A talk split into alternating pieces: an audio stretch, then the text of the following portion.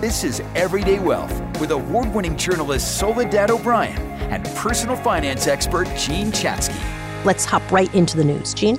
Yeah, as we talk about retirement, Soledad, I think many of the reservations that people like you and me and others out there are feeling are sort of coming from the fact that while the numbers on jobs are still very strong, the headlines on business in general are telling a, a, very different story. So take Alphabet, for example, otherwise known as Google. So Sundar Pichai, who is the CEO of Alphabet, said earlier that the company would be slowing the pace of hiring this year. He basically asked his staff to dial up their energy, which, as you can imagine, didn't sit particularly well. We know what well. that means. Dial up your energy. That means can you do the work of three people because we've decided not to hire the other two. Exactly. And Facebook employees have been getting similar, uh, quote unquote, very blunt messages from CEO Mark Zuckerberg Zuckerberg, according to the Washington Post. And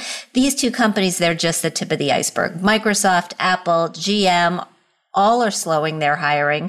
Shopify, one of the darlings of the pandemic, announced this week it would be cutting a thousand workers. And all of this is happening because their business is slowing. And Shopify is making those cuts 10% of its workforce. Why? Because consumers are slowing their spending. And that is all having a trickle down effect on the entrepreneurs and small business retailers and e-tailers who sell through Shopify. So people are buying less of everything. And so bottom line, the efforts by the Federal Reserve to slow the economy and slow inflation by hiking interest rates are working.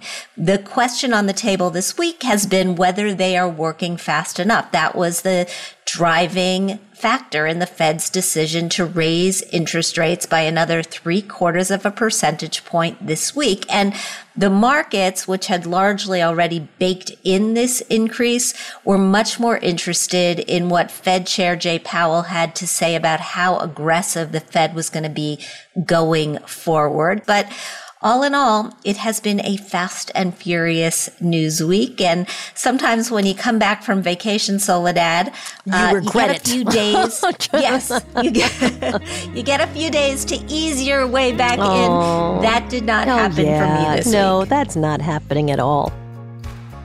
With volatile markets and talk of recession, you may be wondering what to do next. We can help.